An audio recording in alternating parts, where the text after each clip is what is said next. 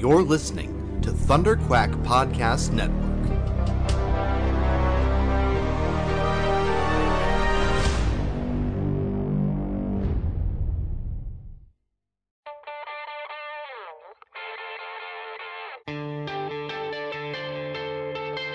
Hi, this is Chris Claremont speaking to you from the offices of Nightwing Restorations, suggesting that you take a good listen to Epic Marvel Podcast.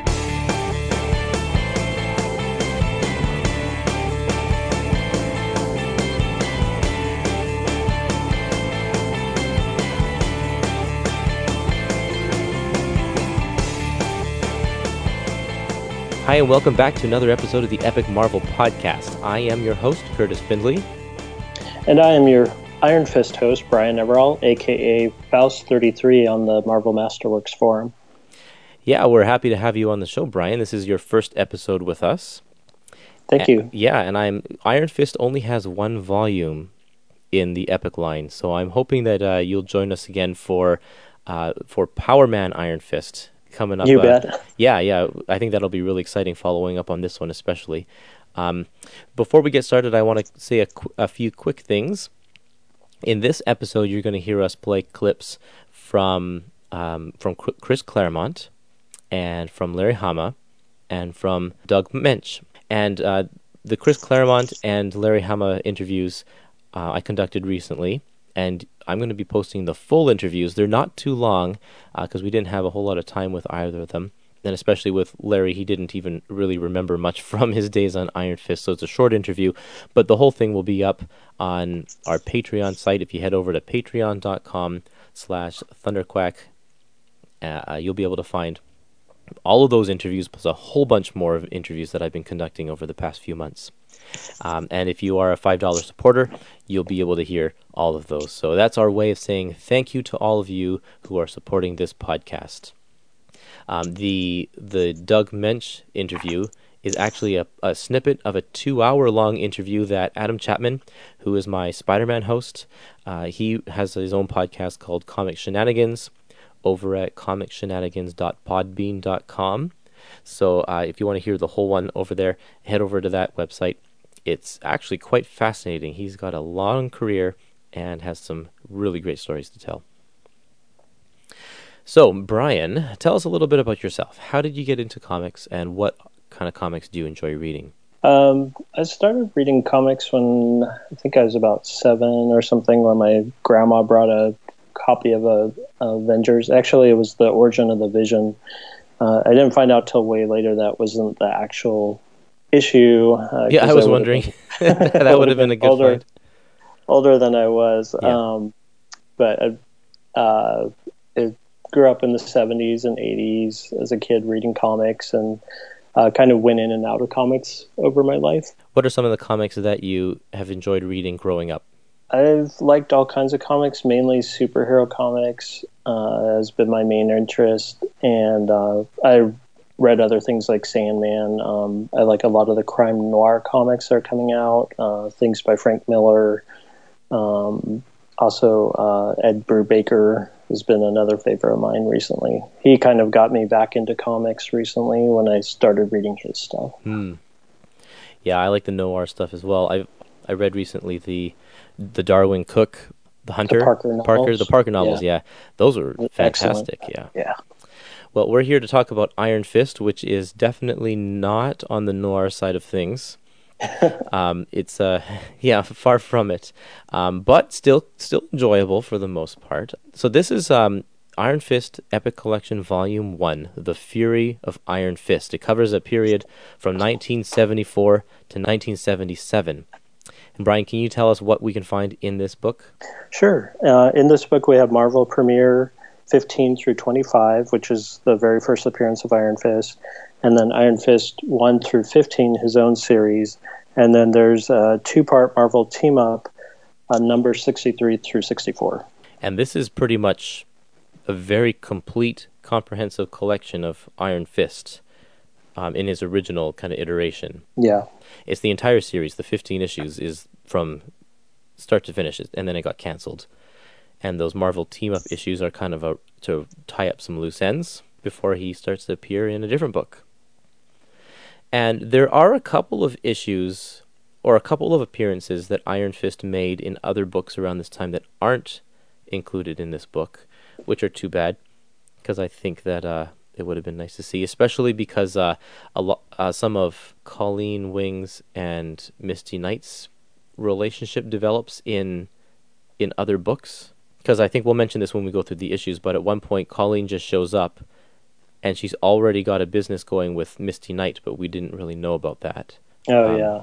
But um, this this issue, this epic collection is, I think, to date, it's the biggest epic collection that's out there. It's it's over 125 pages, and there is a grand total of 28 individual issues represented in this book.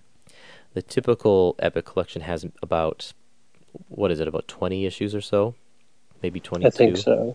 So this one has 28, and it's mainly because at this period of Marvel, um, they were cutting back on their page count. This is an interesting period for Marvel because they were rapidly expanding in the 70s. Um, they had been bought by a different company who was handling their distribution, and Marvel had limits on their on the number of titles they had throughout the 60s, uh, which is why you know they had these split books like Tales of Suspense had um, Iron Man and Captain America in it. Um, but then once they got bought out by this different distributor, they each of those titles got their own book, and then they just started piling on new book after new book. And Iron Fist is one of those new books, but they didn't really expand their talent pool either. So they had a they hired a few new faces, but in order for these writers to do multiple books, they chopped the page count down from 22 pages to about 18 pages. Mm. So all of the pages, all of the stories in this book are 18 pages long, um, which is why we have more issues in it. So when we get to tackling the individual issues, we're going to kind of go maybe two at a time. Otherwise, this podcast is going to be like four hours long. is there anything we need to know going into this epic collection, Brian? I don't think so. It's pretty self-contained. You- Uh, you did mention that there were a few issues outside, and I think, I think one of them, uh, maybe a Marvel team up, was referenced in the epic, if my memory's right. Um, Mhm. I probably, I'm usually a completist, so I might try to go look up other ones and read those later. Yeah, yeah. I think um, there is a Marvel team up with Iron Fist that is not in this book. Spider-Man, because when we get to those Marvel team up uh, issues, Spider-Man says that um, Iron Fist saved his life once before, which was kind of weird for me because I'm like, I I I'm just reading this book for the first time, and Spider-Man's already met him. I thought I'm reading the origin story here, so it would have been cool to see that that issue in here. I'm gonna have to track it down so I can read it. Yeah. But yeah, we'll we'll touch on that when we get to uh, that issue when we talk about that issue as well. this is the first superhero epic I've ever read. Oh yeah, uh, and partially because of the podcast that was coming up, and then also the Netflix series. Um, so I have all the epics up uh, to date, other than the Star Wars ones. But um, this was actually the first one I actually actually read, so it was really nice. Um, and I just I, I really like the epic collection. They're like very affordable. You get a lot of issues for the Mhm. for the amount of money you spend, and uh, they have really nice extras in the back. So um, it's been they're just really amazing. yeah. And what are some of the extras we can find in this collection? In this one, I believe it's uh, Byrne's, some of the Byrne artwork, uh, John Byrne. Yep. Um, some of the original pages, which is pretty nice. Yeah, that's always a hit, especially with. Oh, and a there's a sketch also of uh, Colleen Wing in the back. I think Silver Surfer on the same page. So yeah, it's just two headshots, but and that's um. They say in the notes that it's the reversed the reverse side of one of these original art pages. He just turned Ah, it over okay. and started sketching on it, which is cool. I like I like seeing that kind of stuff too.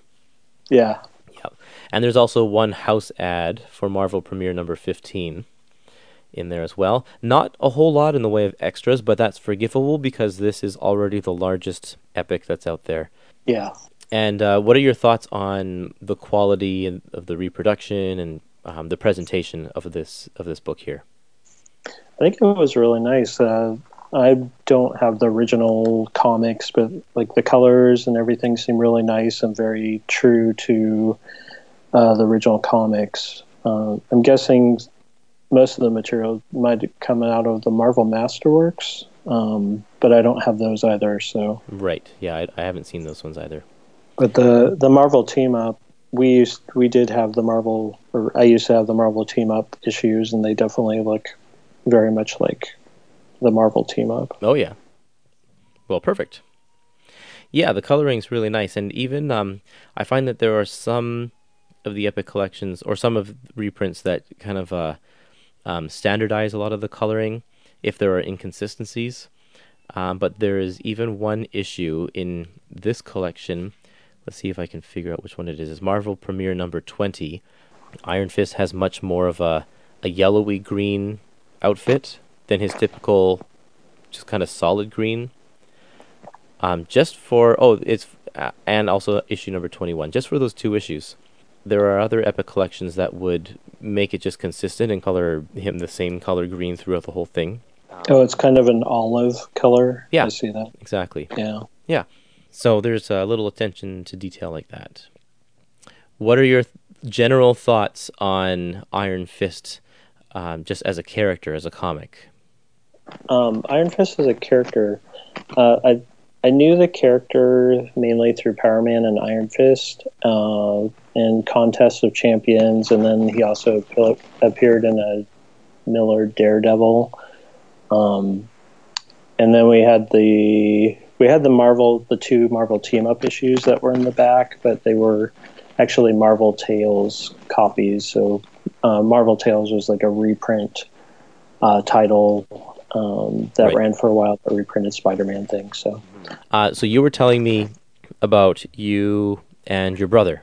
yeah, so we both had uh, we both shared the same comics. He's uh, younger than me, and um, we both were interested in martial arts. Uh, I took some martial arts, so that was also another reason why I really liked Iron Fist.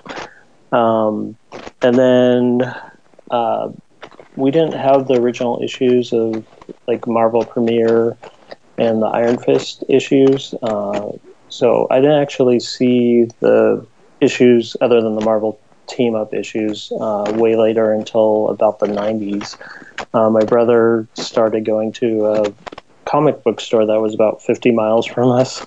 Well, Um, and he found some of the back issues of Iron Fist, but at the time they were, I think, about $15 an issue around there. So um, a little expensive, and, and I kind of laugh now because you know you can buy the whole Iron Fist Epic collection for thirty dollars, whereas Yeah. uh, the first appearance of Sabretooth was like thirty dollars back then or something. So and have they climbed in, in price now? Are they super expensive? I I've- haven't looked recently. Yeah, I don't I've know if they're still climbing. I think it was the um, the '90s where everything got really expensive, and then kind of the bottom fell out for a while. But now that he has a Netflix show, I bet they, I bet the prices are climbing again. Probably, yeah. But that's yeah, that's my background with the character. Um, do you think his character holds up to some of the other bigger names like Iron Man, Avengers, and such? Uh, I think he's always going to be kind of a B list or C list character. Yeah. Um, I I like those so- sorts of characters though, so it doesn't bother me. Yeah. He's definitely one of my favorites. And you've kept up with him over the years. Uh, not totally. So recently, I read the Immortal Iron Fist series by Ed Brubaker. Yeah. uh, which I definitely recommend because it it's an interesting series because they tie back into the origin and parts of uh, Danny Rand's origin that I haven't seen people tie into. Uh, it actually adds uh, some layers to his origin, like before the actual origin story, which is interesting Okay. and when um, we do spoilers, right? Yep. Yep. Okay, so Iron Fist dies in the Power Man and Iron Fist comic, uh, and then he's brought back to life. I think in the '90s by John Byrne uh, in the Namor series, and then I think after John Byrne left, the Iron Fist appears, but he didn't. After that time, like the the resurrection of Iron Fist was a little clunky, but then after that, um, I just I read a few comics where he appeared, and he just didn't quite seem like the same Iron Fist or the same Danny Rand, and wasn't wasn't that fun to follow. So, so I quit for quite a few years, and then Mortal Iron Fist was the first series I ever read where I was like, oh wow, they actually got Dan- Danny Rand in this series. Like his personality was very close and things.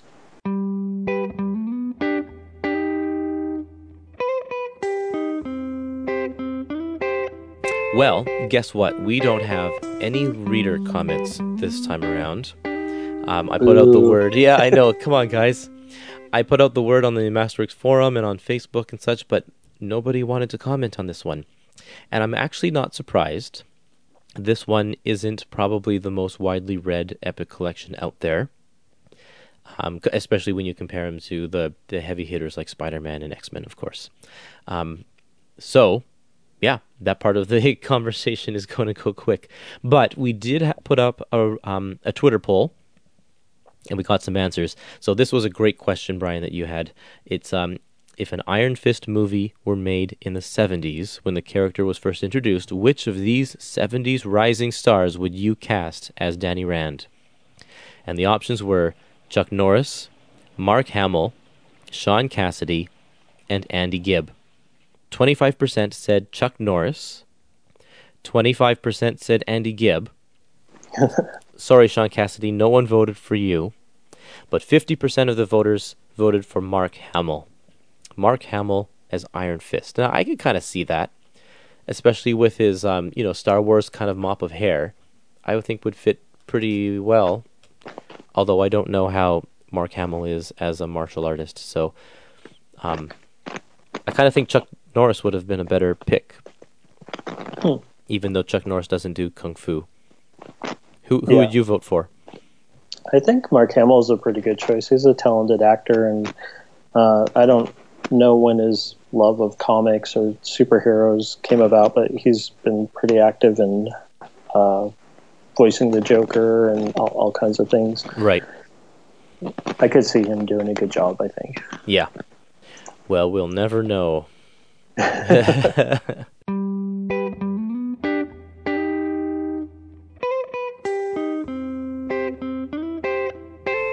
Let's move on to the issues. And uh, we'll start with, uh, we'll talk about the origin. It's, this is Marvel Premiere, number 15 and 16.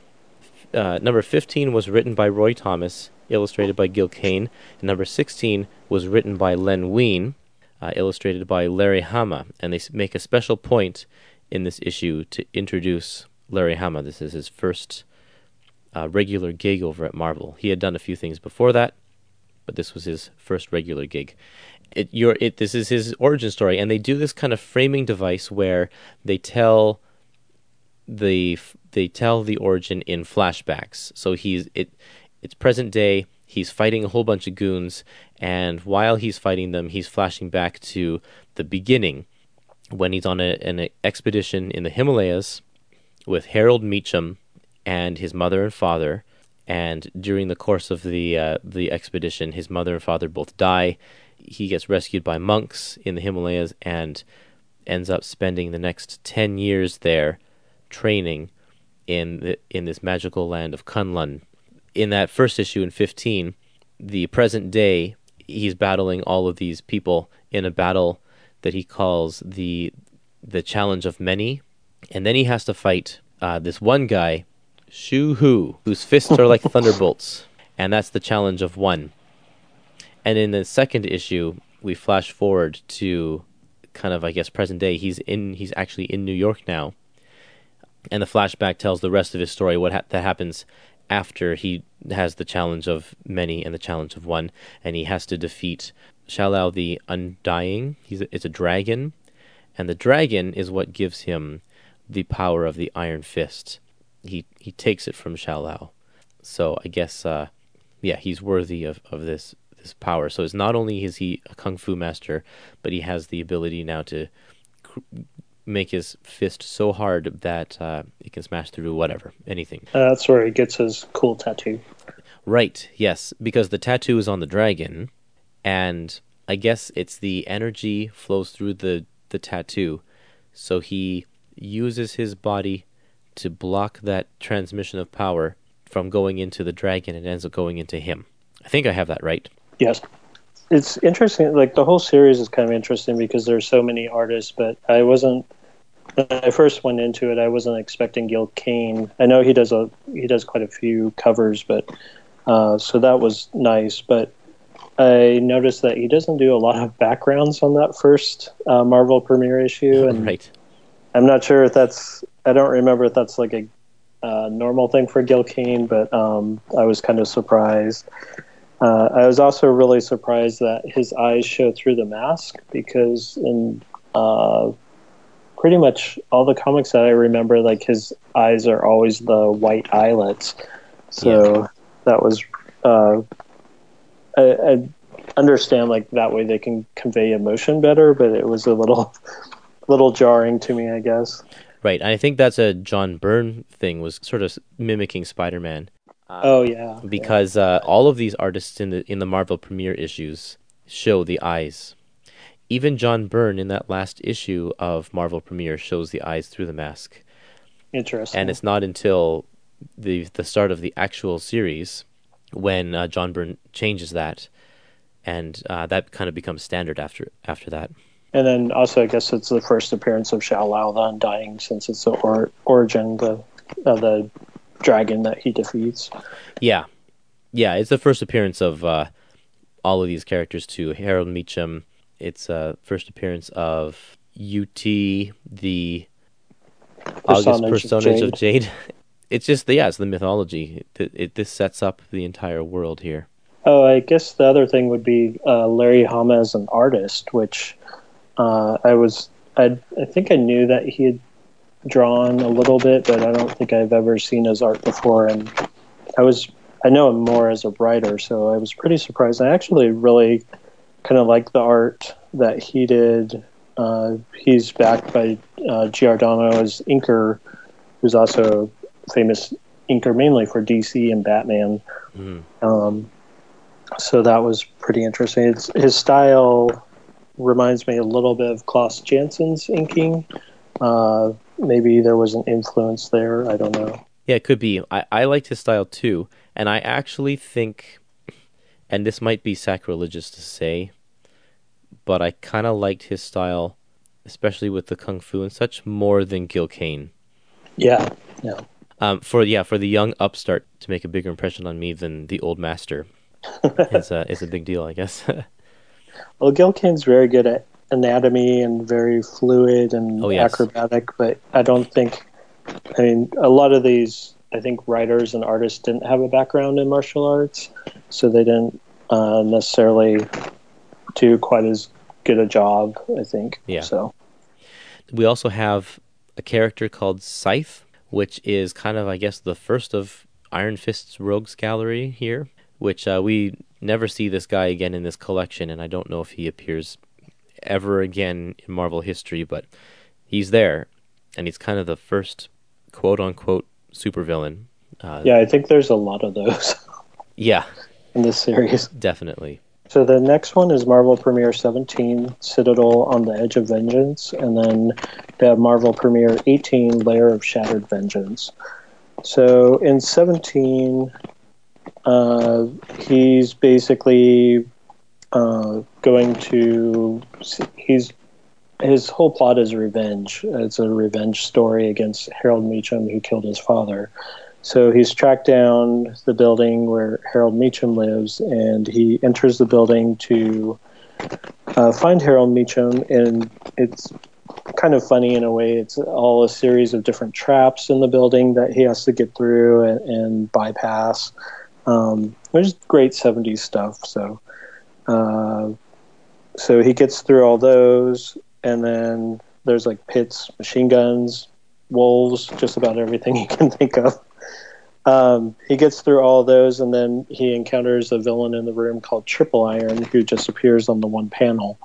Uh, who has a, I think it's called a three-piece staff, a martial arts weapon, and he's kind of an electronic-looking guy. And the room is all uh, has all these circuits on it.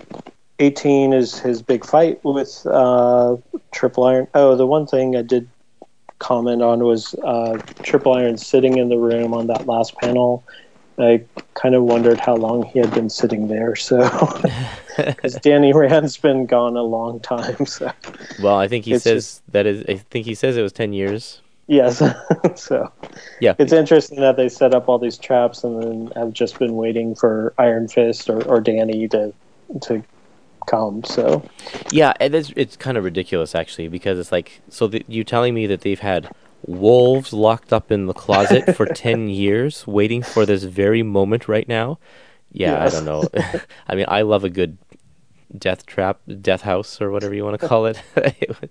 it's it's classic comic book writing for sure, but a little far plus all the all the servants who probably had to bypass those traps every day to uh, to get to the office, yeah.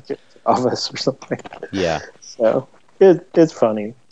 Um, so he has his big fight with Triple Iron. Triple Iron turns out to kind of be a giant. I didn't know that from the first panel, but he's uh, what would you say, seven, eight feet tall or Yeah, something? he's pretty big. He's pretty big. It kind of reminds me of the Game of Death uh, uh, movie with Bruce Lee and Kareem Abdul-Jabbar fighting. um, I wonder if there was With the- influence there. Difference in height could be. I, there's a, I don't know if it was this issue, but there's one issue where there's definitely like a Iron Fist jumping in a Bruce Lee sort of shot. So, um, so he gets past Triple Iron, and then he encounters Harold Meacham, which is his big moment for revenge. But then finds out uh, Harold Meacham lost his legs, so he's he feels he actually they go into the origin of how Harold survived and lost his legs, and um, there he's finds a monk who I guess tells him the story of of Danny um, being raised in Kunlun and learning martial arts, um, but uh, uh, Danny feels pity for him and doesn't decides not to take revenge on him, and uh, it's kind of a bummer in a way because he's been training all these years to like encounter the killer of his brother, but then And he gave He up immortality for it too. yes, yeah, that too. Um, and then Harold flips out, tries to shoot Danny, and I guess Danny goes unconscious, and then this mysterious ninja appears, which back in that time, if I'd read a comic and seen a ninja, I probably would have been doing backflips. Been super excited, but um, he's not the most exciting character No. uh, from my from my perspective in in the series. So Yeah, well, and me Uh, reading it now, it's like, why is there like ninjas are Japanese, but Yes. kung this kung fu, it's like it, that's more Chinese based. Like you're mixing up your Asian cultures here.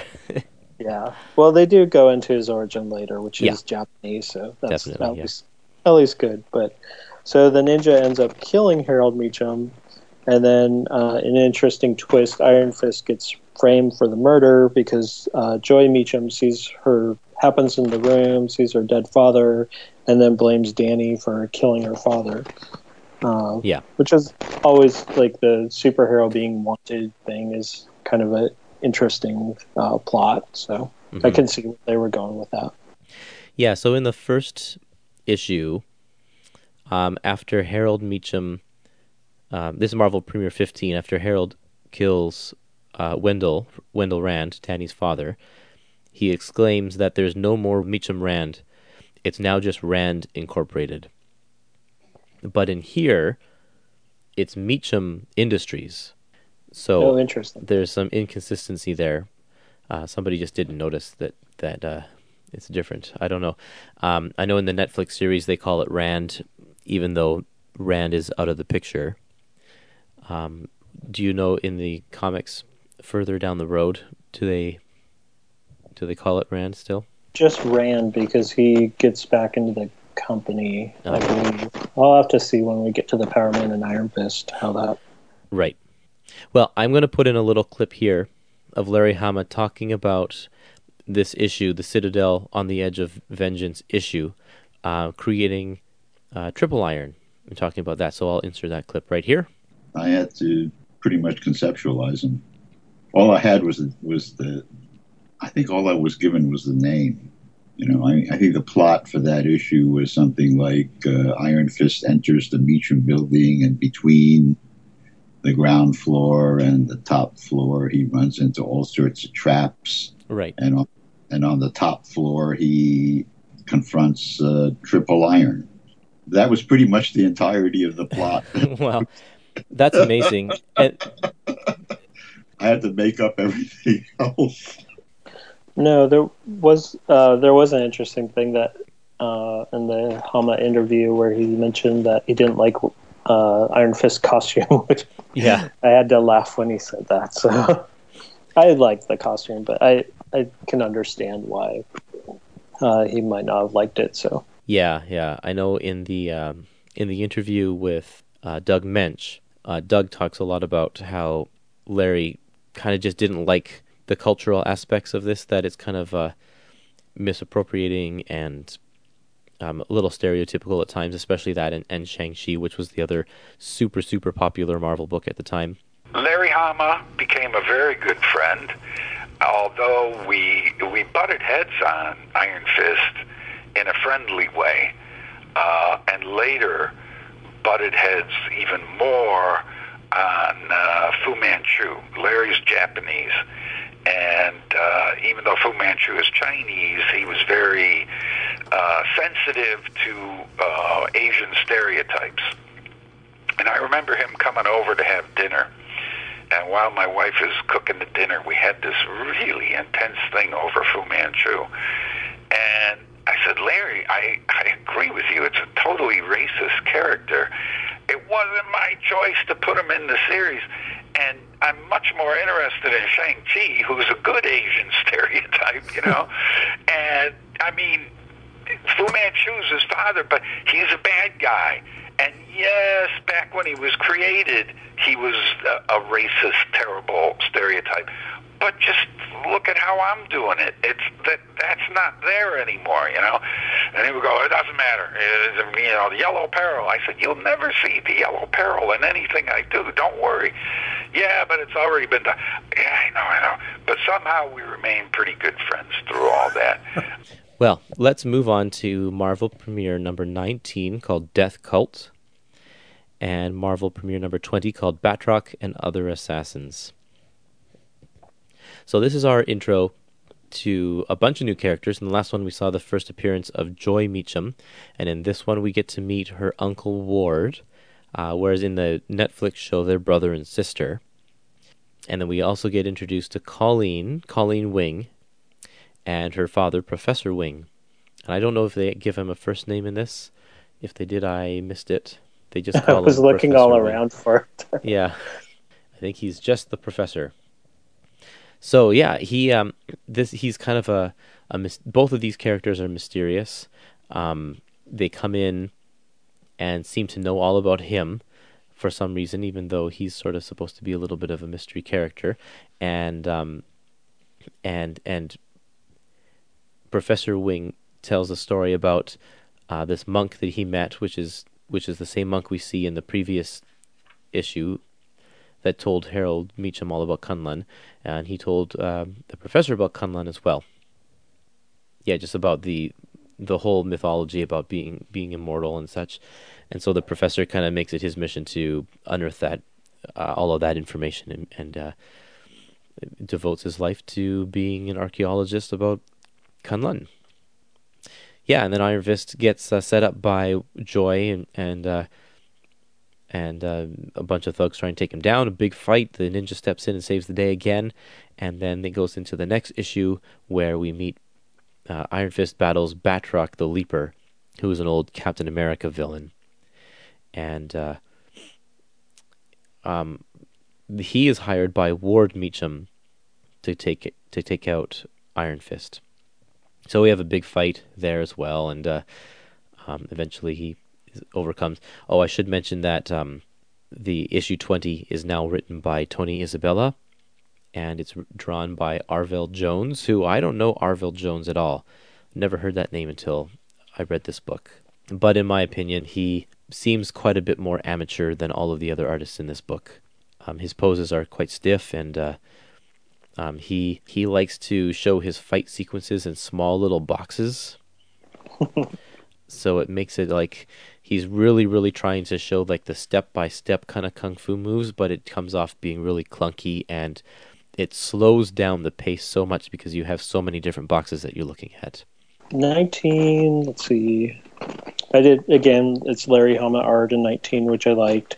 Uh, there is a, a, fight sequence on page 94, which uh, at least the top panel and some of it reminded me of the um, Frank Miller uh, Daredevil issues with the, he'd sometimes have these fight scenes with the group of thugs or, or whatnot fighting Daredevil. Um, which I thought was pretty cool because I'm a fan of the Miller Daredevil. Um, the ninja comes, it steps in and saves the day again, which I don't know. Uh, uh, being Iron Fist, he, he's just kind of left to his own devices, I guess. Um, mm-hmm.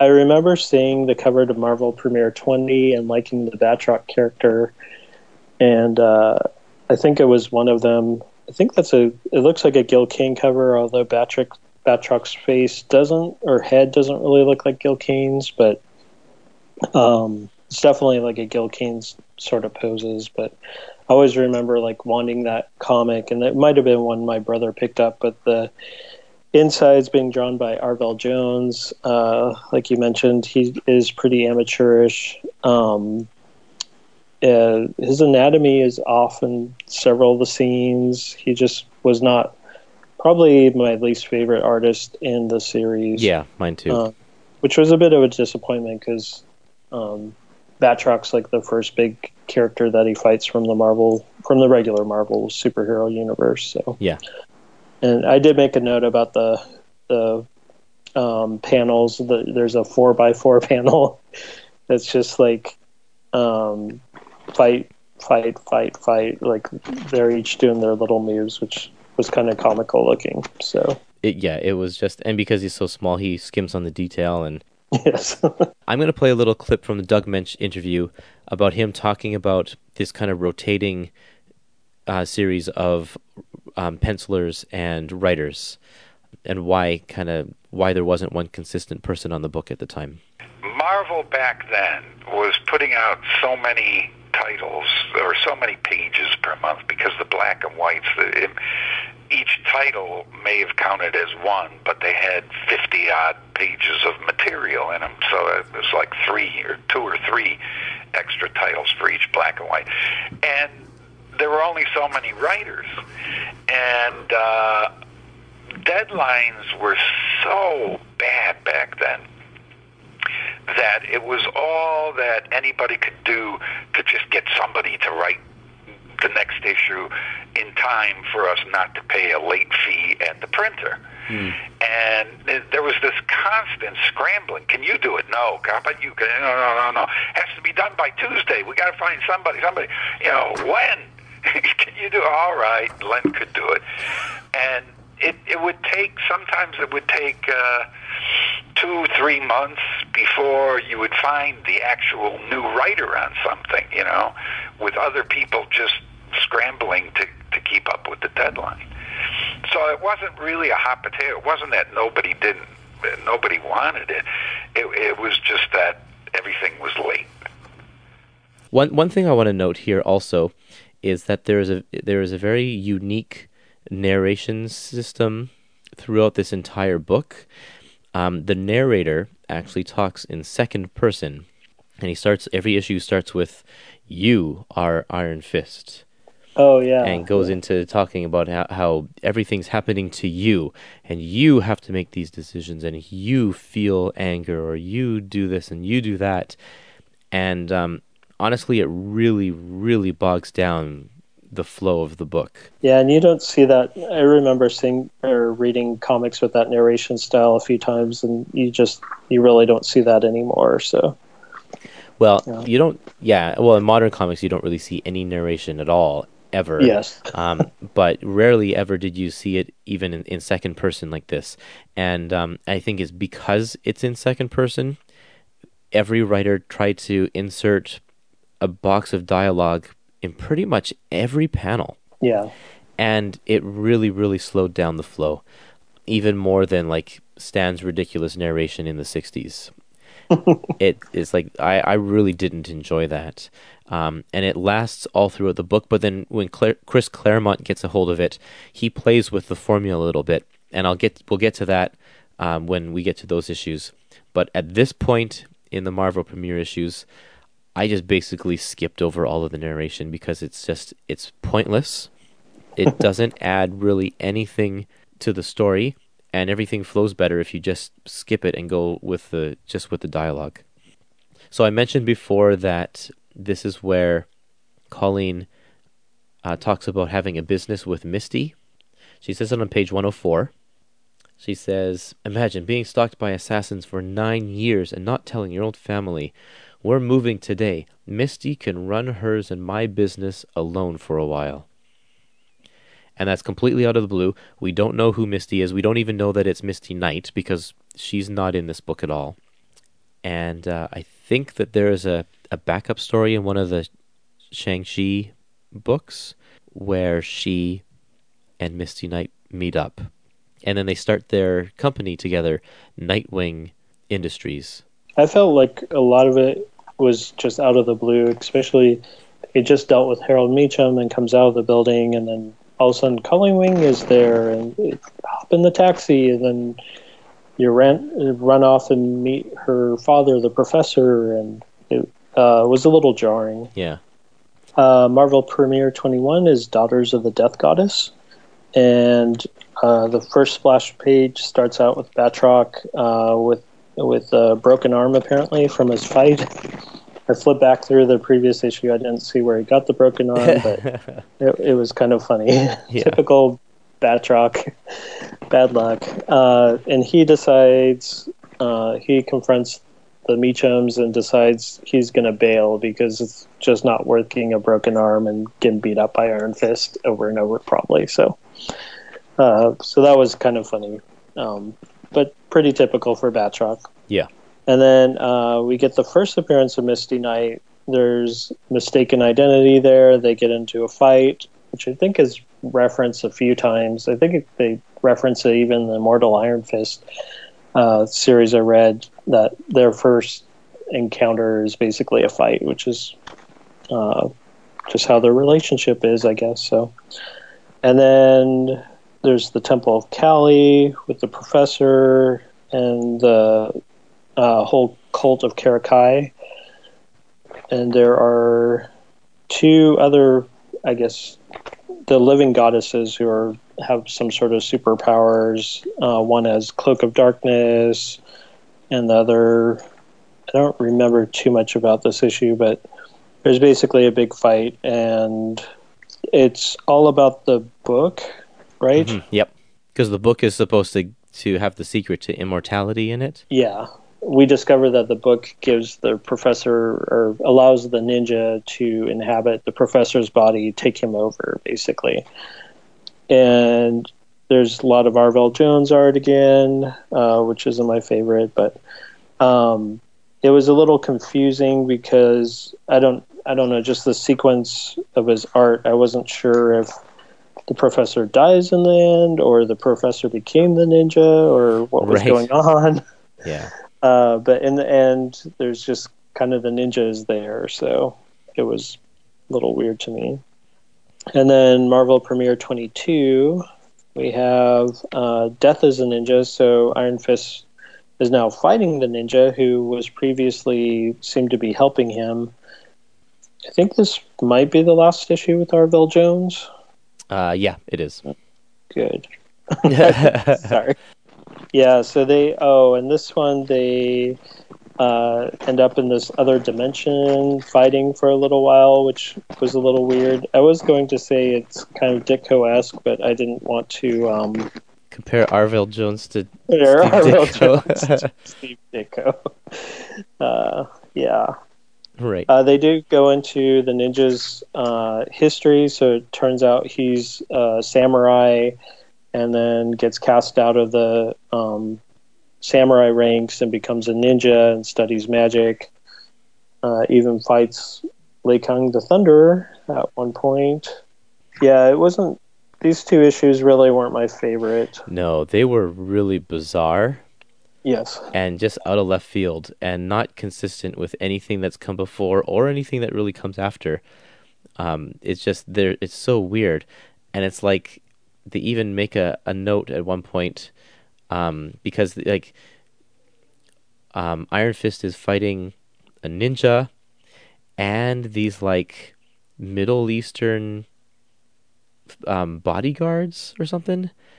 Um, Yeah. And then the New York police also show up, and it's just such a weird, bizarre uh, cast of characters. Oh, And- and uh, yeah. towards the end with the New York police, they decide not to arrest uh, Iron Fist. Right. So Iron and they talk about how Iron Fist is cleared from yeah. uh, the death of Harold Meachum because obviously the ninja did it. How they would prove the ninja did it, I have no idea. But Right, but that's why the police were there so that um, they could hear the uh, the testimony.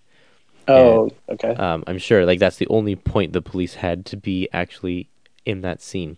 Yeah, and go to page number 134. Look at how many panels are on that page. 14 panels. 14.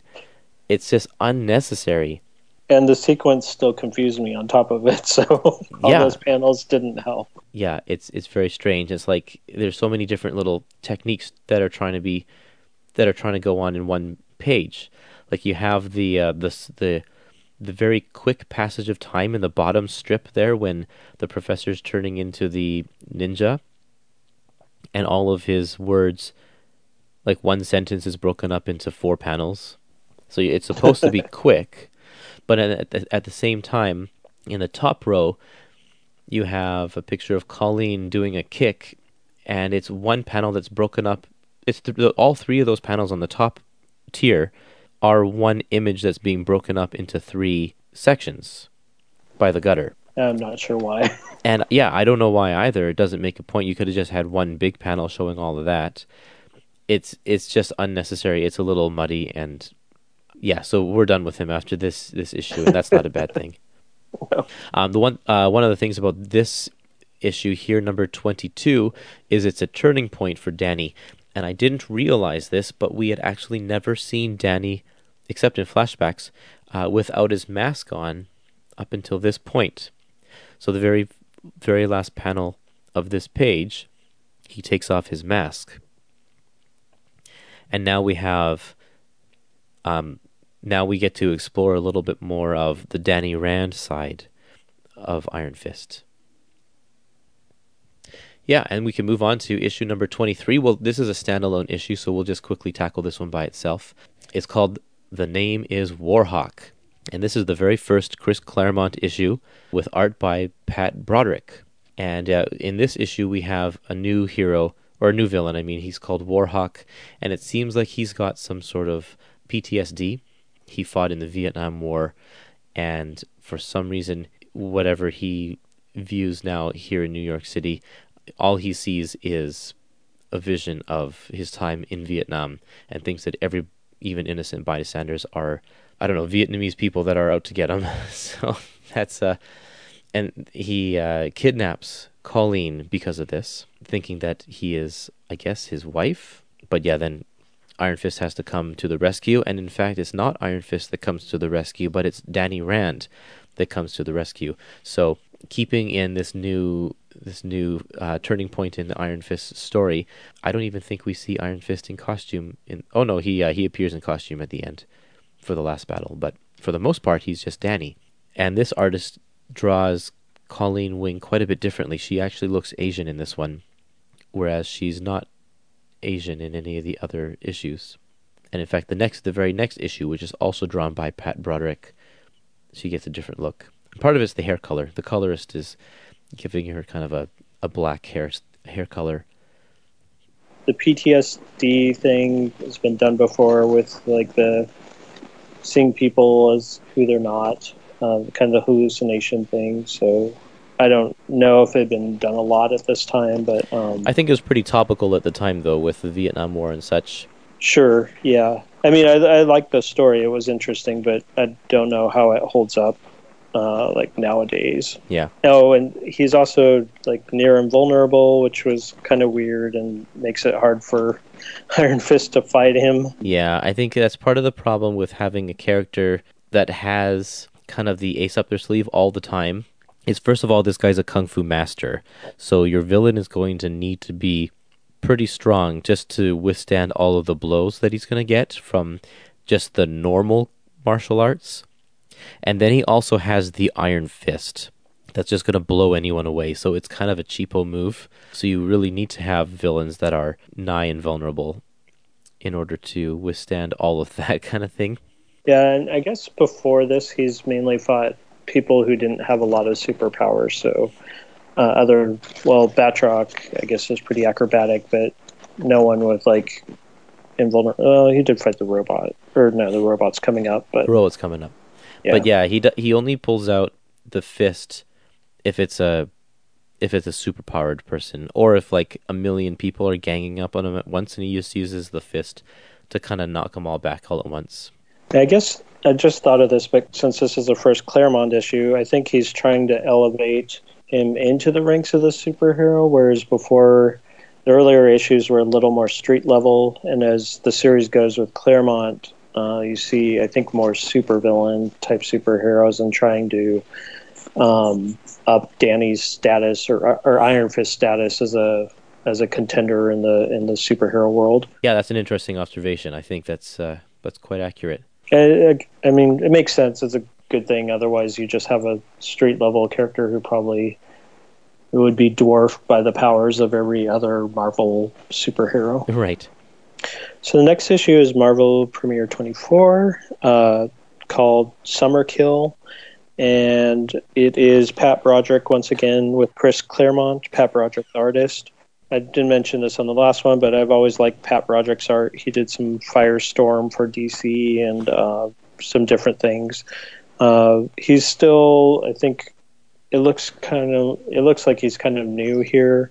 Um, he's still kind of working on his style, but for the most part, the art's pretty good and definitely better than what we had with Arvell Jones. Inking, we have Vinny Colletta on this issue. Uh, I won't say any more on that. So. yeah, he's not my favorite.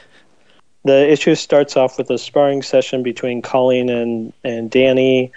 Uh, it's also interesting. Claremont starts to bring in. I think this is because he was trying to bring in the cultural uh, aspect of Asian life, or or probably thinking more about Kunlun and and, and the Asian influence there.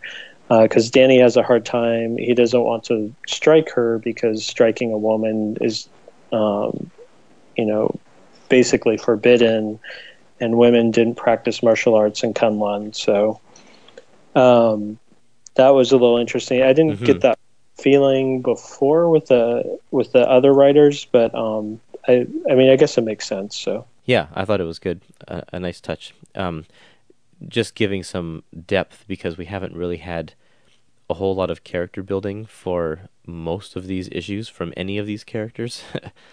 so yeah, to to have an exchange like that was nice, and I think that shows just the kind of writer that Chris Claremont was. Um, this was his kind of his first real gig for Marvel, so he's uh he's new at it, but already seems quite uh quite experienced. And in fact, this is probably a good time on uh, just uh, sticking in a little clip of Chris Claremont talking about the origin of Iron Fist.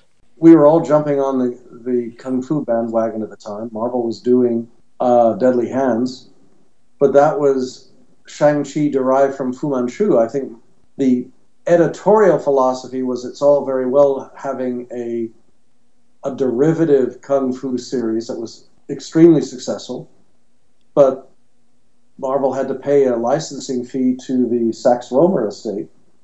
Uh, so let's get why not introduce a character that was uniquely and wholeheartedly Marvel into the mix? And that was, I think, Danny.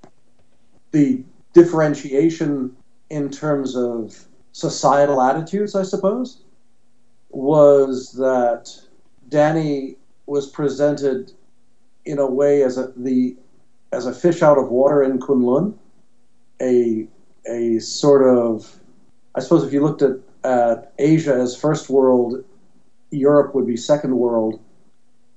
Uh, he'd be a, a European Anglo stranger in a strange land in Kunlun. Right. But because of his growth and acculturation into the philosophy of Kunlun and of, of the society there, when he returns to New York, he's equally at odds because the world he is returning to is nothing like the world he's inhabited for most of his life at that point. Right. So he's, he's a fish out of water no matter how you look at it. Okay, so then we have um, a shield, uh, Fenris Station shield. Uh, there's a robot inside of there called a Monstroid who uh, gets free. Danny's going through the park, and kind of interesting, he happens upon the um, Marvel uh, softball game with a, a. I don't recognize the people in there, but I'm guessing a lot of them are probably Marvel writers or artists. Yeah, I can Um, break it down for you. cute. Oh, you know them? Okay. I found well, I found a list of the people who are in this issue. So if you go to page 185 Mhm. and you see that top row, all of them wearing their Spider-Man shirts, um, I found a list of names, and they didn't tell me which one was which, but I Google image searched all of their names, and to the best of my ability, and this is just kind of guessing, um, and people can correct me if I'm wrong, but um, going from left to right, first guy that's wearing a hat is Herb Trimpe. Then the guy beside him in the sun with the blue glasses is Marv Wolfman, and in front of him, Irene Vartanoff, and uh, beside her is Bill Mantlo, then Len Wein with the baseball cap, Tony Isabella, Mark Hanerfeld, Al Milgrom.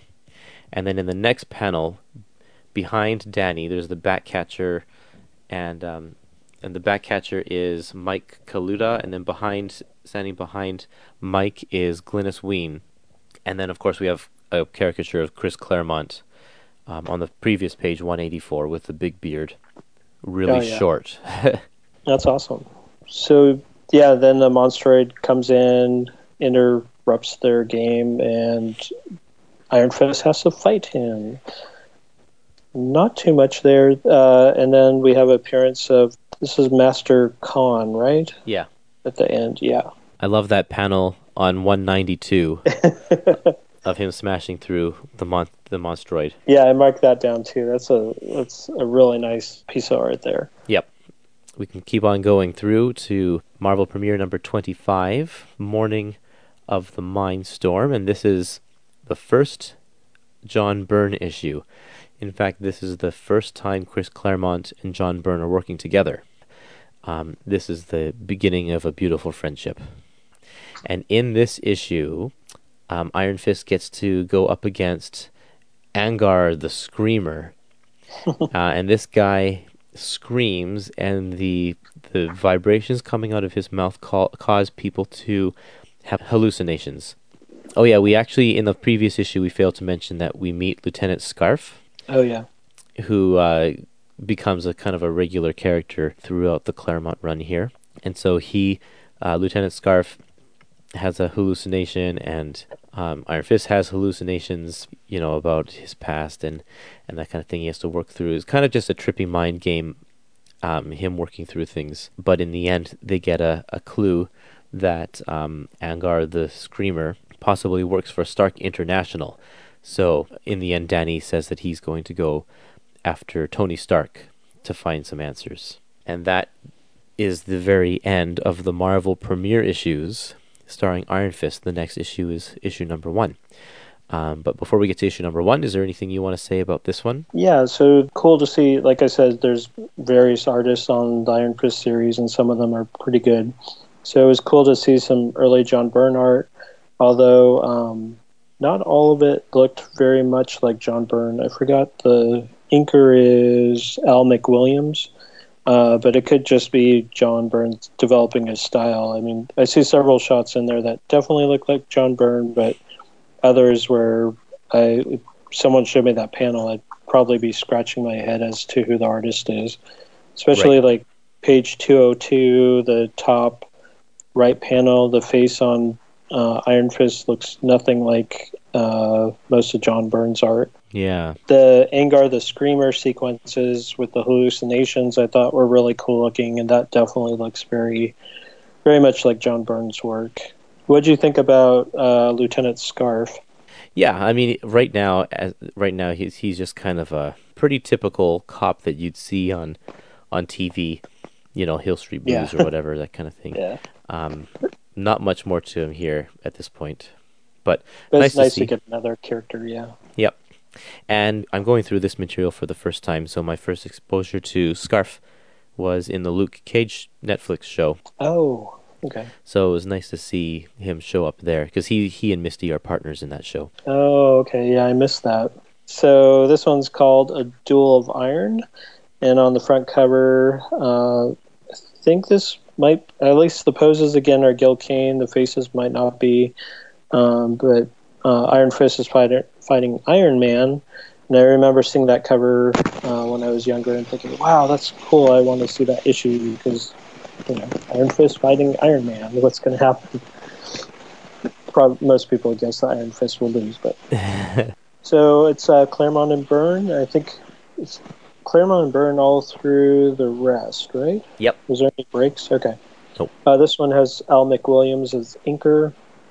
Uh, really nice splash page at the start, and um, if I had a lot of money and wanted to collect some Byrne art, I think there's several of these splash pages in the in the Iron Fist series that I wouldn't mind having on my wall.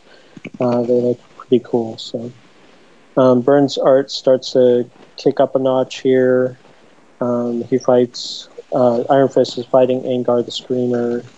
Then we're introduced to Misty Knight again, and uh, it's kind of jarring because she has this yellow and blue costume that looks like maybe she was trying out for the X Men or something. Yeah.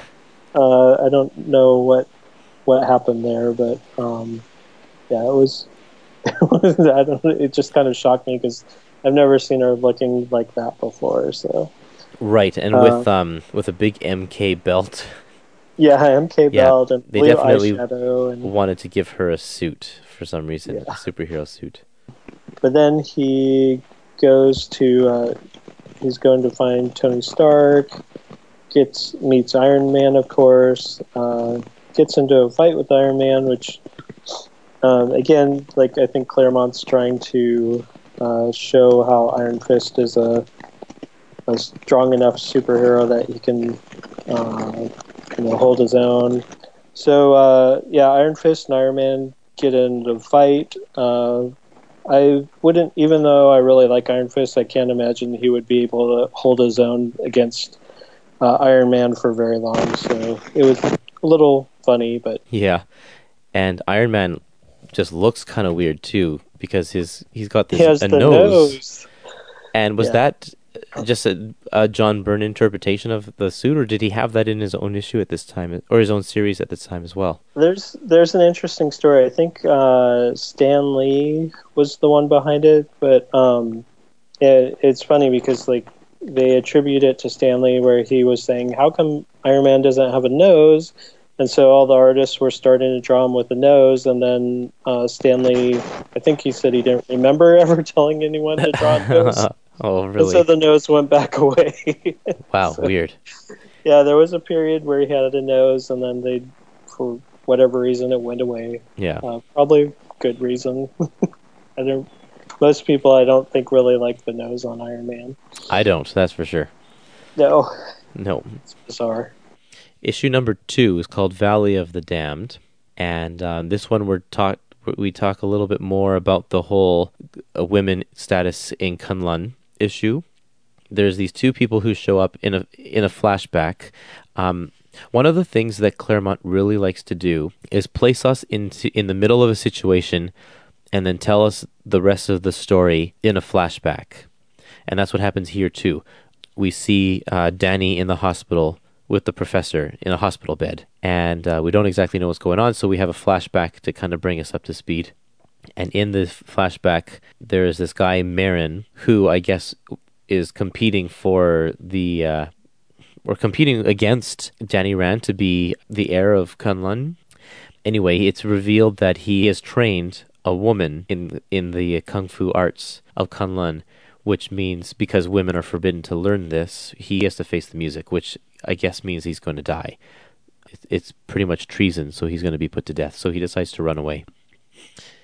In this issue, we also see we also find out that Misty has a bionic arm, which we didn't know before this.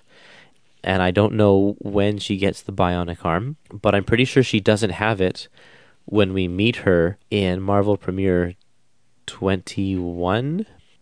Yeah, I'm not sure when she gets her arm outside of Iron Fist. Yeah, there's no footnote to let us know. Anyway, there's this other whole story with these this um, group of plant people, and it's just kind of out of left field. I, I don't even know. I I forget why plant people are in this issue. Do you know? Uh, I don't really remember, but I did make a note that um, I believe these the I'm gonna butcher this. Helora three, whatever. Yeah. The plant people are the same plant people that Byrne uses in the '90s uh, to resurrect uh, Iron Fist because it's got the same sort of plant pods. Oh Um, yeah. Did you did you ever read those? I didn't. No. Okay, so it's the '90s series and uh, the Namor '90s series. Uh, Iron Fist is brought back to life, and they say that at some point he was uh, his body was put in the pod. I don't know if it's this far back or what, but he basically brings Danny back. It was weird, but he obviously went back and looked at older Iron Fist and brought these plant people back. So yeah. so we got Iron Fist number three. The city's not for burning. This has another villain called the Ravager, who's kind of like some armor guy. Oh, you actually see Misty Knight's bionic arm. The skin comes off of her arm here, so or Right. The cloth or whatever, so you actually see her arm. And Misty and Danny get into a little fight here. I don't remember exactly why. Because Colleen is missing, Oh yeah, and they're trying to find Colleen, but they're getting distracted by this Ravager guy, and she's like, "No, let the d- police handle this. She needs you. You're the only one who can help." And he's like, "No, I can make a difference right now with people who are are hurting right now." It was, it was a little weird because he's like abandoning his friend to go fight this Ravager guy, and then um, that obviously is going to take a while. Meanwhile, I, I was wondering like, okay, what's happening to Colleen? Uh, Yeah. because it can't be good if you're gonna, you know, try to go find this Ravager guy and get a big fight with him. Oh, and uh, Ravager reveals himself to be Radion, the Atomic Man, Yeah, much cooler name. than the Ravager. I right? don't know. Yeah, I guess so. I don't know. um, you really start to see John Byrne's art, uh, like his style, coming out more. Yeah. Uh, did they change inkers at this point? Looks like um, F. Chiaramonte. Yeah. Is that I think, if I remember right, he was one of like I liked him better than McWilliams overall inking John Byrne, yeah? um, who was inked the first few issues. So, yeah, the art's definitely getting better as it goes. Mm-hmm. Okay. So four is the second part of the um, fight with Radion or Ravager, now Radion, and definitely the art is getting better. Oh, is this the first time the Steel Serpent guy shows up? No, I think he appears first in this issue. He's just kind of a mysterious figure uh, with a chest symbol similar to Danny's, but it doesn't have the wings. Right. And let's see, Danny uh, gets hurt pretty bad with radiation. Here's another thing that Claremont started doing is using the chi power in, in different ways, and I think he heals himself here. Yep. Yeah, he starts to heal himself, which was another unique take because before the only thing the Iron Fist really did was uh, make his fist like iron and uh, Yeah, it. This issue is pretty much just a big fight, and it has a very convenient ending where Radion, the Atomic Man, falls through several stories and happens to fall on the exact machine that uh, is going to destroy him. And Iron Fist happens to fall right bef- bef- beside the control panel that will um, turn on the machine, that will suck his powers, take away the radiation. So it was. Um, it was kind of like a. I'm we're not really sure exactly how to end this one, so we're just going to end it kind of issue. Super lucky. Yeah. There's a nice little uh, um, panel on 283. The second one over at the top that looks like uh, nice Byrne face there. Yeah. Okay, so issue number, f- uh, what are we on? Five now? Five. When slays the scimitar. If you look at this first page here, here's an example of Claremont playing with the narration. It's still in second person, but he goes to great lengths not to use the word you until he really needs to. And part the part of the way he does that is by just not putting narration in these panels. If you look at these issues that he's doing now, um, there's a little bit of narration, but we get a lot of Danny Rand thinking, and you get the, the, the thought balloon that looks like a cloud, indicating that he's thinking rather than speaking, right? Um, which he doesn't do that in any of these early issues, in the Marvel Premiere issues, because the narration does all of his thinking for him. So in this issue, we meet a new character. His name is Alan Kavanagh. He used to uh, be a bomb expert and would make explosive devices who realize that he's just making weapons that kill people and wants to get out of it. But the people he worked for don't let people like him go easily. So he's kind of on the run and he's a he's a hunted and wanted man. And one of the people after him is this villain named Scimitar, kind of I guess like a Middle Eastern guy with a huge scimitar sword and kind of out of the like the Sinbad kind of era. But yeah, that's uh there's a big fight and at the very end we finally find Colleen. She is uh, being held by this Master Khan who we saw quite a few issues ago, um, but hasn't appeared really since. And she's kind of been indoctrinated to believe that uh, Iron Fist is the bad guy. This is the first of a three-parter, so I'm just going to plow through these three parts, then we can talk about them as a whole. Um, in the next issue, Misty Knight and Danny are meeting up with this new character named uh, Jeryn Hogarth, who in the net in the Netflix shows this character is played by Carrie Ann Moss. So this is the lawyer who is um, helping Danny uh, realize how much money he actually has if he steps in and takes control of his share of of uh, the Rand Corporation. Yeah, so we get a confrontation between Iron Fist and Colleen as well, and through this all, he uh, does this mind meld, which is uh, you know like what uh, Mr. Spock does in Star Trek. They they share their thoughts and they share their emotions and um, this is in order to restore Colleen's memory, but it's also it plays quite a big role in uh, their relationship for the rest of the series because they are permanently linked after this. And then in issue seven, which is called Iron Fist Must Die, we get the conclusion to this story. Um, all of these characters, like Angar the Screamer, come back, and even Kambala Bay, who was the the big guy from the the last issue of the Marvel premiere issues. Um, everybody comes back, and uh, Master Khan apparently dies, and this is kind of the conclusion of everything that Claremont has been working up to at this point, and kind of wrapping up all the loose ends from Marvel premiere. Do you have any? What do you have to say about these three issues here? Um, it it was pretty interesting, like a nice three-parter. So, Scimitar's costume, I thought was a, uh, I don't know. Yeah, the last panel on page 305 was pretty cool with uh, Misty Knight. She attacks Iron Fist, but turns out to be a robot, of course, yeah, uh, as she's training. That was a nice panel. Um, I wasn't crazy about, uh, I forgot his name, the Irish um, Alan. Alan, yeah.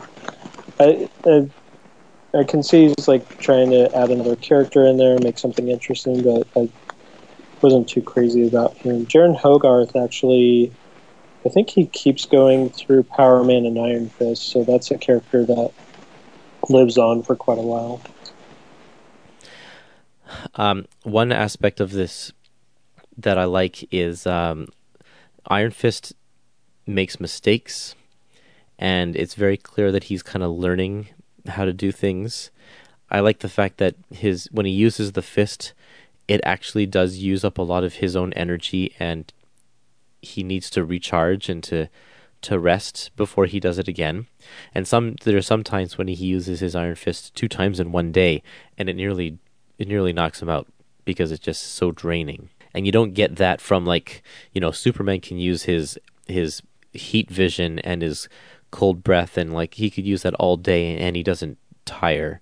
But using his powers has a definite effect on Iron Fist. And that sticks with the character through the Power Man and Iron Fist and the later developments of the characters. Whenever he uses the Iron Fist, it's very, very taxing on him. Yeah. Um, the start, it wasn't so much. So uh, it's always, I think it's been kind of a cool thing that you can't just, you know, use his power nonstop. Right. It, it's it's got limits. And it's pretty cool that Claremont made that. So. Yeah.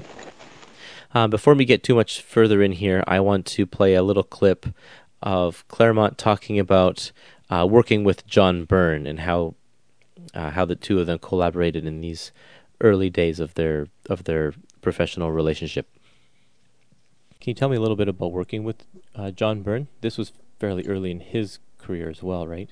It was early in both our careers, actually. It was a, this was our first mutual big shot at at the uh, I guess the the glass ring, and ultimately it culminated in his stepping over to the X Men. But it was wonderful because with John you had a talent who was so prodigious and a concentration, a worth eth- a work ethic that was so I don't know relentless that you could watch him. You one could literally watch him improve from issue to issue, sometimes even from the beginning of the issue to the end of the issue. If you look at Iron Fist 1, the fight with Iron Man, and then cut ahead to 14, the introduction of Sabretooth, his sense of how to stage scenes, of how to present characters, of how to, to execute action, it's just, it was great. And you were working. This was the Marvel style, right, where you'd hand him the the plots. At the end, yes. I mean, with John, as with Dave Cockrum, for example, why why waste the time describing in script when you are partnered with such a superb visual storytelling. Right. Especially in the case of someone like John, who is committed equally embracing of the characters and the action itself. Working with him of necessity is a true collaboration simply because there are too many. Uh, he can bring my ideas to life, and his ideas will help shape my concept of the characters. So it's a win-win situation on on both sides of the of the creative uh, equation. Mm-hmm. Go back to page 313. This is in Iron Fist number 6. And we see you. What is his name? Yu-Ti. Yu-Ti. Um, he's looking in this big. Um, I don't know. It's like a emerald crystal ball or something like that. Might and, be jade. Since oh yeah, jade. Yeah, yeah, that would make sense. Could be. But anyway, look at look at what he says here. He says, "You pause, nephew. Why, when time is so essential, could it be you sense a trap?" He is talking in that second person narration, which tells us that this entire time, this entire this entire book, starting from the very first Marvel premiere issue, it has been him looking through this crystal or this jade and narrating all of Iron Fist's moves. This is Chris Claremont getting out of this narration. It's a nice trick. And so after this, it rarely, rarely ever happens again. Uh, and the narration switches to being normal narration. And there are a few instances where you will find that he goes back to the second person narration, but it, they're few and far between. Um, so I thought that was a really neat trick to, to get out of out of that narration. Yeah, that's pretty cool. I didn't notice that. because it's become sort of an iconic thing for Iron Fist, that second person narration, the each issue always starts with "You are Iron Fist," but then that only is to bring in the issue, and then after that, they drop it. It doesn't happen again. All right, so we have Iron Fist uh, number nine. The dragon dies at dawn, and uh, still the same. Uh, Chiaramonte, I hope I'm saying his name right, as the inker. Uh, Iron Fist has fight with the Golden Tigers. This time, I guess this is the more elite squad because they have their blue and gold, uh, or blue and orange uh, kung fu costumes. And then uh, Chaka, I guess this happened. Actually, they're in the boardroom at what do we say? It's Rand or Meachum at this point. I forget. I don't know. So Chaka is in the boardroom. Danny is in the boardroom. So is Misty Knight. So he he's and he's taking them. Chaka, the main villain, is taking them hostage. So Danny's kind of in a dilemma because he has to. Uh, he know he has to do something, but he's not in his Iron Fist costume, Right? which isn't doesn't seem to be a dilemma in the Netflix show. But no, not at all. uh, so he tries to uh, attack uh, Chaka. Chaka throws him out of the window, and uh, Perfect. which Danny figures is perfect because now he can change into his Iron Fist costume and come back. Typical Peter Parker Spider-Man move. So Yeah. Superman Clark Kent. And Chaka also has a three-piece staff. So when Iron Fist comes back, he has a fight with Chaka. Iron Fist is injected with a nerve toxin, um, and he says that Iron Fist will be dead in the hour. And he offers him an antidote, but he has to. Um, all you have to do is defeat my golden tigers and then me, both in an hour's time, and then he'll get the antidote back. So Classic again. There's so many classic scenarios here. someone hits Chaka in the back of the head with the with three piece staff. I think that kills Chaka. Yeah. Iron Fist is once again framed, and we go to issue ten, and the nice splash page there. Uh, it's called uh, Kung Fu Killers. On page 388, we get a look at uh, Nightwing Restorations. We actually get to see their company, um, so that's kind of cool. But yeah, other than that, I mean, the three, there's nothing really stand out about this three-parter. It's um, it's perfectly fine. It's enjoyable. It's entertaining. But yeah, this one is uh, the reason why they're all in the boardroom together when Chaka attacks and, tr- and takes them all hostage is because Danny's in a meeting with his lawyer, Jeryn, and with Ward to uh, talk about getting his share of the company back. But uh, other than that, we can move on to what number are we on now? Eleven. Yeah, number 11, A Fine Day's Dying. Uh, and this is the first of two parts. The uh, the wrecking crew comes to town, and in this one, it's the wrecking crew is the is the kind of the notable guest star, and in the following issue, um, it's Captain America who's the notable guest star. So um, Iron Fist meets up with uh, the wrecking crew who are destroying the city, looking for Thor, because uh, um, they're really mad at him for something that he's done in the past, and they want to get back at him. So they don't find Thor; they find Iron Fist. These guys are actually pretty formidable. Nowadays, the wrecking crew is kind of a joke. Um, but back then they were they're pretty tough, and they take Misty hostage, and uh, they convince, or Iron Man says that if you let her go, I will go and take Thor out for you, um, because he knows where the Avengers Mansion is apparently. So he goes over into the Avengers Mansion and doesn't. Uh, oh, he thinks he's going to try and find Iron Man because he had, they had a scuffle before in issue one, and he's going to go to to get some help and he doesn't find Iron Man. He finds Captain America, and Captain America knows what the media is saying about Iron Fist, and so they have a big battle. Then they realize it's a big misunderstanding, and they set a trap for um, the Wrecking Crew, and they come in and take him out. And that's that. In issue 11, we get a cameo from uh, Roger Stern and Jim Shooter.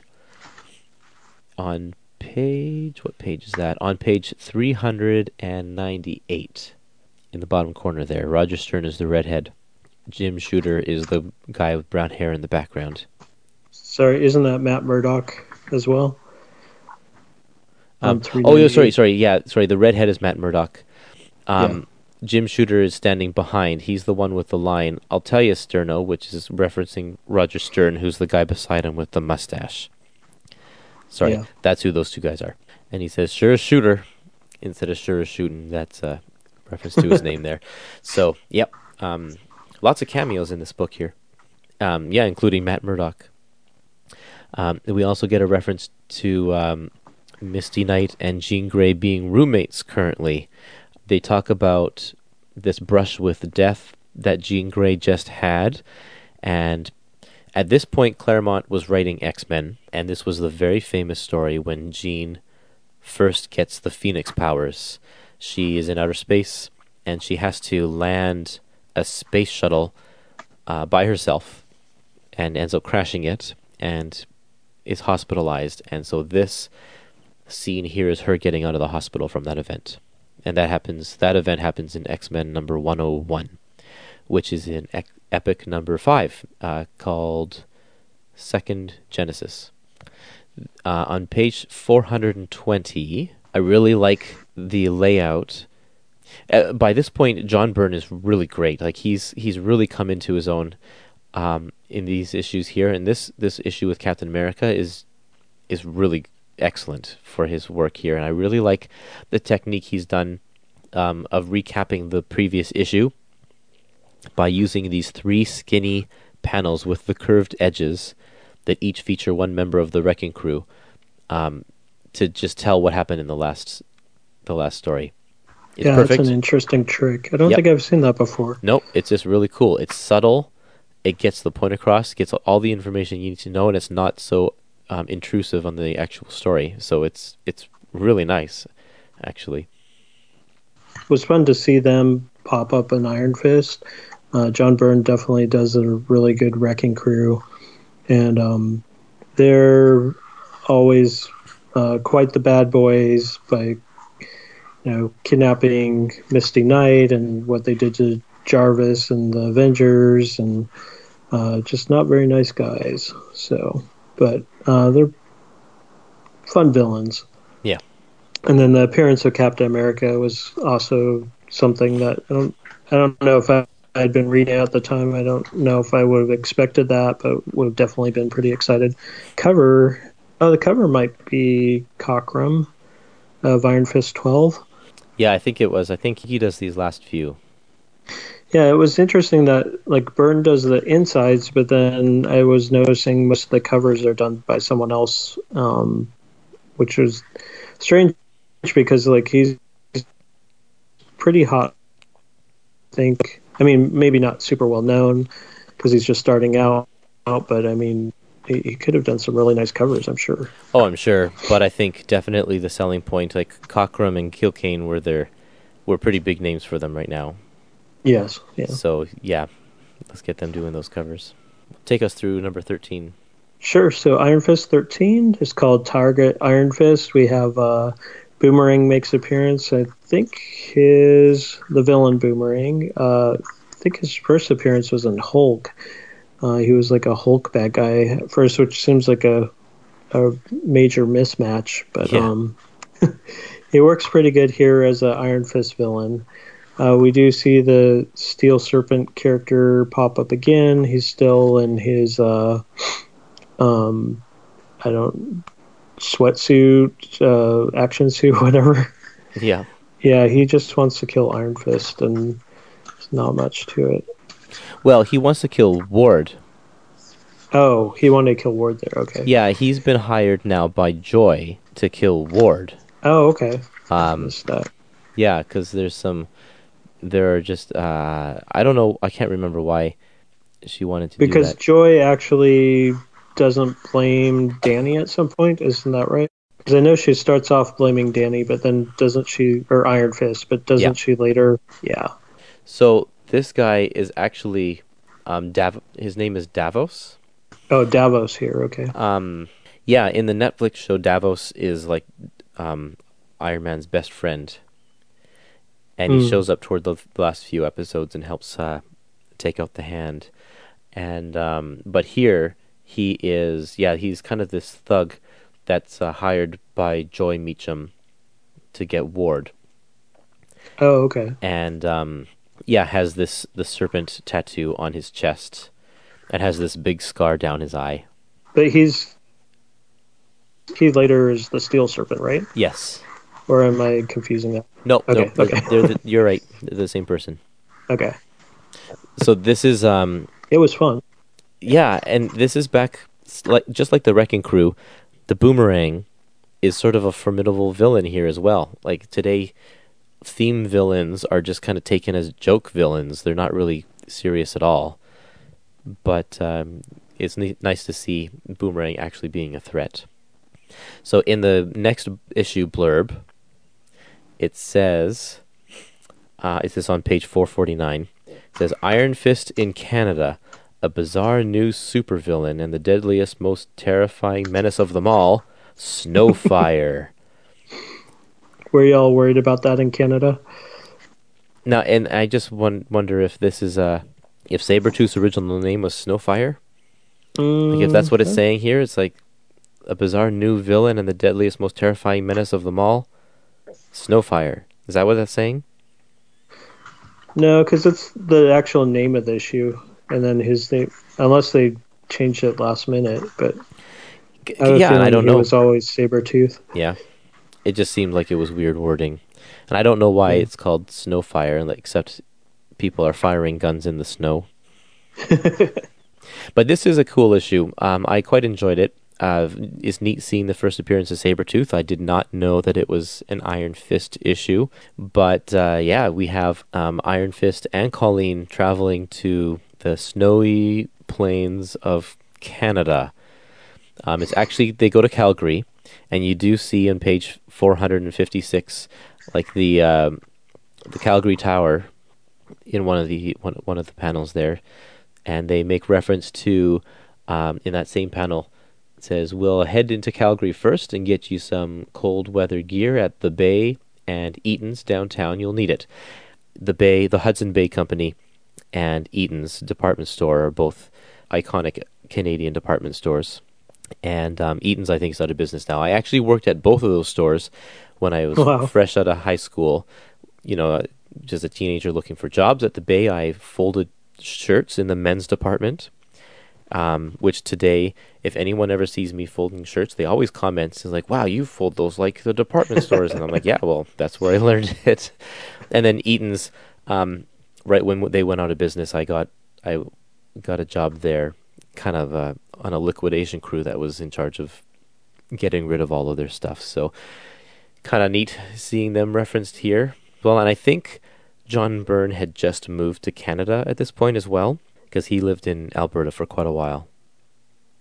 And that's why he kind of was inspired to do Alpha Flight based on that as well. Mm. So in this one, Sabretooth is a mercenary. He's been hired to kill Iron Fist. And we don't know who he's hired by, um, but he just is. Uh, and so there is a there's a big fight, and there's I don't know, not too much to the issue because most of it's just a big battle. Um, but uh, it's cool to see Sabretooth. He's kind of he's got his classic costume kind of already established there right off the bat, and uh, and his uh, his personality and everything like that. I don't know if at this point he's a mutant. They probably didn't think about that at this point. This issues was uh, reprinted in. Um, oh, there's a reprint title that can't remember what the name was, but they would do single issues, uh, classic issues. It had like a silver background on the cover, but they would do kind of like a Marvel Masterworks, but just a single comic. And so they did Iron Fist 14, which was the first appearance of Sabretooth, and they highlighted on the cover, and, and they did some others. But I think that's probably where I first read this. And um, it was interesting because also at the time when I was reading it, uh, Sabretooth still had his classic costume, which uh, looks quite a bit different later on. So some people, I don't know if they would actually recognize Sabretooth in his first appearance. Yeah, I guess he keeps his costume kind of through the through the 90s, I think, though, doesn't he? Um, he makes quite a few changes, and I Yeah. think, yeah, because even in uh, I think the Power Man, he appears in a Power Man and Iron Fist on down the line. I think his costume's already changed there, Oh, okay. um, or maybe it's the same. I don't know, but yeah, maybe he does keep it through until the '90s, and then they start changing it. But yeah, and he also acts a little bit differently, I think, um, over time. But um, and then of course they add the Logan element and things like that, Yeah. Which I don't think. Do you know when that first came about? When him and Logan started being tied together? No, I don't. Yeah, I'm not Okay. sure. but yeah, it was good. The art's really good. Uh, it was fun. So the next one is Enter the X Men. So um, uh, he, Iron Fist, or well, Misty Knight and Jean Grey are. Is it Misty Knight or Colleen Wing or roommates? Misty. Uh, Misty and Jean Grey are roommates. Um, so that's where the connection is. Um, starts off with Iron Fist. Oh, that's right. So Iron Fist is battling some people. Then uh, he gets basically sucker punched from behind, or kicked in this case, um, by the Steel Serpent. And this, I think, happens a few times throughout. Um, but he basically uh, uh, attacks him, but he doesn't kill him. He's just kind of playing with him at this point, and um, you know, kind of rattles Iron Fist confidence a little bit because this guy's you know coming along with power similar to his and is able to pretty much beat him. Is oh Logan is going to visit Jean Grey, I guess. Heading to her apartment. He's like just lurking outside of her. this this was back when um, Wolverine loved Jean Grey and hated Yeah. Scott, and uh, you have to remember that this is this is 1977. This new version of the X Men that we see in this book only came out about two or three years before this, so they're all very new characters and we're just figuring out who they are. So yeah, um, Wolverine was in love with Jean Grey, and was like just hanging out outside of her apartment, thinking about her or something. Yeah, Yeah, so he's hanging out, and then there's a little uh, little cut scene here where um, Misty Knight is undercover. Uh, there's the Bushmaster, or she's um, trying to infil- infiltrate Bushmaster's uh, gang, I guess. Yep. So Iron Fist is, uh, of course, he's there's a big party going to happen, and Iron Fist is there, and then Logan, uh, Wolverine in the Fang costume um, from the whole Space Saga, Shi'ar Space Saga thing. Gets in a fight with Iron Fist, case of mistaken identity. They kind of trash the place, and of course, Nightcrawler and Colossus come along, and it just becomes one big fight. yep. Uh, Storm gets potato salad thrown in her face. That makes her really mad. so it's kind of funny issue, and then uh, of course they all realize that uh, they shouldn't be fighting each other like most superheroes, and uh, things calm down to try to have a good party. Yeah, and it ends on a humorous note.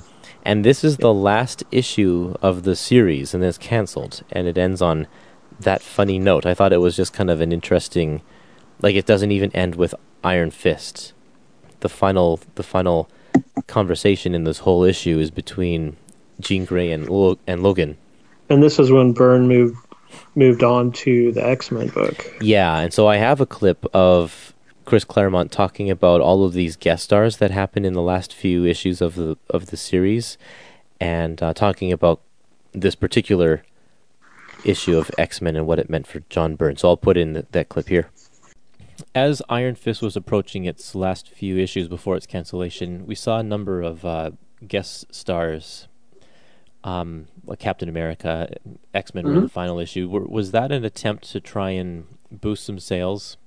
It was partly guest stars will help the the um, overall sense of the comic of the of the series, but also half the fun of drawing and writing is figuring out who we can play with. Danny had already fought Iron Man in the first issue.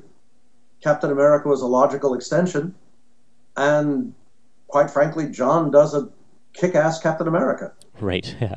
You know, going up to Canada, that was technically Iron Fist is where Sabretooth made his first entrance, Yeah. along with Jeryn Hogarth and his his crackerjack team of uh, femme fatale, gorgeous glamazons. yeah. Every lawyer's wish fulfillment. That's right. That's yeah. That was a good, a good team. Yeah. Um, and then, of- you know, building up to the conclusion, which was the X Men, it was to see if John could do it. You Oh, okay. that- That was no, that was that. It was done intentionally because we knew we would have to make a change to, to take the X Men monthly, and um, we had to see if he could do it, and obviously he did. Yeah, for sure. And so this is the very first time we see a John Byrne X Men. Yeah, the very didn't- first I didn't time. really think about that in an Iron Fist comic. That's interesting. Yep, it was his trial run to make sure that he could do it, and then he moved over to uh, to X Men, which proved guess to be he- perfect. I guess he drew some of the X Men in Champions because Angel wasn't the the new X Men, but he drew like Angel and Beast and things like that. But Was that Um, before this? When was that? uh, it's in the seventies. I think it might have. I don't know time wise. I should have looked it up, but it just it just popped into my head. I think Champions, his run on Champions might have been before Iron Fist. His art is definitely. Um, he wasn't on Champions very long, but his art was definitely a little more rusty than it is here. So. Okay. But he does draw good. Like the shot of Nightcrawler here is definitely a really good Byrne. Uh, Nightcrawler, Colossus, kind of too. So we can move over to Marvel Team Up number 63 and 64. Um, after the series was canceled, these two issues come out came out uh, a couple of months later. Um, Claremont and Byrne were both on Marvel Team Up at the time, so that seems like a perfectly natural place for them to tie up these loose ends. And we get Spider Man, so that's always cool. But really, all we see here is um, uh, the subplot with Misty and the Bushmaster. Um, that gets wrapped up. Her cover's blown, and she has to go um, because she finds out that um, there's a secret meeting. The Bushmaster has hired this guy, um, the Steel Serpent, to take out Iron Fist because Iron Fist is getting too close to his own, um, I don't know, criminal organization or something like that. And so Misty hears about it. Her, she blows her cover to, to go and save or help out Iron Fist. So then, pretty much the whole two issue battle, um, or sorry, I guess one issue is them fighting in the park, and, and Danny nearly dies because um, the Steel Serpent takes the Iron Fist and all of his chi from him and leaves him dead on the ground. And so the second issue deals with them him kind of restoring back to the way he was. There is sort of a lot of flashback exposition about the Steel Serpent and um, Spider-Man and the Daughters of the Dragon team up in order to bring down what's his name, the Steel Serpent. And yeah, really all it is is kind of tying up loose ends. And especially at the end you can tell because there's so much exposition and just kind of explaining reasons why people are doing things because they're pressed for time and they just got to do it. There is a reference to Marvel Team Up number 31, which is the other issue that Iron Fist is in, in um, the other Marvel Team Up issue that Iron Fist is in that's not in this book. There's also a reference to Marvel Team Up number one, which is Misty Knight's first appearance, I believe, um, in which Spider Man saves her from being mugged in New Jersey. Yeah, I, I don't know what else to say about this one except that uh, the Steel Serpent is revealed to be the son of Lei Kung the Thunderer, the guy who trained uh, Iron Fist, or Danny Rand, rather. This one it was interesting to me. I definitely always like the Marvel team ups, and that was uh, one of the better ones with the Claremont and Byrne writing. I also liked kind of the Steel Serpent was interesting villain because he's looks a lot like Iron Fist. So there's the like that look uh, of the two people fighting is uh, interesting because it looks like you got two Kunlun warriors fighting. The other thing I didn't realize at the time that it's wrapping up the stories from Iron Fist that were left over from Iron Fist 15 or from the Iron Fist series. So it's pretty uh, interesting that they were able to go back and actually finish up those stories because sometimes they don't always have a chance to do that. Well, that brings us through the entire book. Do you have any final thoughts about this? I think if you're a fan of the Iron Fist character, uh, it's definitely uh, epic worth getting. It, it, was a lot of fun for me going back and reading all these, especially reading them sequentially. I think that's a big reason why I started purchasing the epic collections because uh, with my childhood experience of buying comics off the spinner rack, you were lucky to get anything in any sort of order. Yeah, um, yeah. So it's nice to be able to read everything straight through and not missing a whole bunch of issues. Um, mm-hmm. And if, if, you read the Immortal Iron Fist it, uh, complete collection, it ties in really well with the Iron Fist Epic collection too. So it was fun because I just read that and then I read the Iron Fist Epic collection, so I could see where they were tying parts of the origin in that later series into the older series. Yeah, I think that if people are fans of of Iron Fist, then they should definitely check this one out. Um, it's always neat to see the roots of these characters. If you're not an Iron Fist fan, or if you are just mildly curious, I would say this book is pr- maybe only about half good, or maybe just over half good. The Claremont stuff is is fantastic. Uh, he does a lot to really build and develop the character of Danny Rand, which I appreciate. The Marvel premiere issues I found to be kind of a slog to get through just with that narration, with the constant changing up on the different writers. They had good stories here and there, but overall, it was sort of hit or miss uh, for that half of the book. So for for anyone who's a casual fan, there I don't know. It's this is not. I would probably say go for the Immortal Iron Fist, even though I haven't read that one. I think I would agree.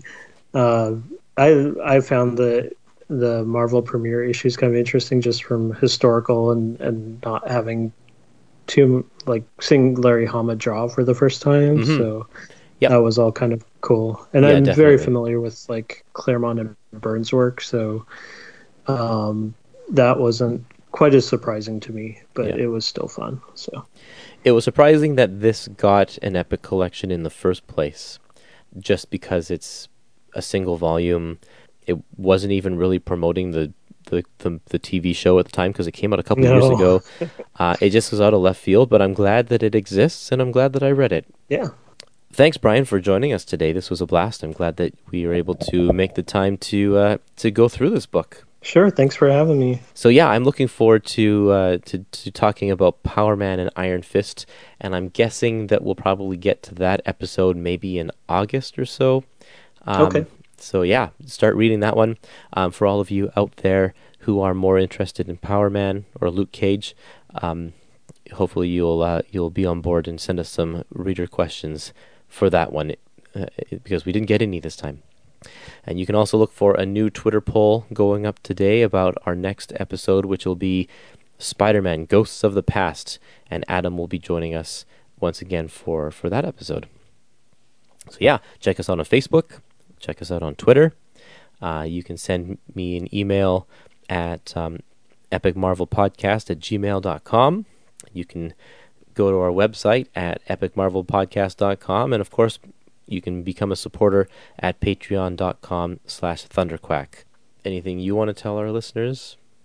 Uh, I'd just like to give a shout out to my brother Bill because uh, without him, I probably would have uh, read all those Iron Fist comics, and um, yeah, he kept my interest in comics over the years. So awesome. Okay, well, we will catch you in the next episode. Goodbye, everyone.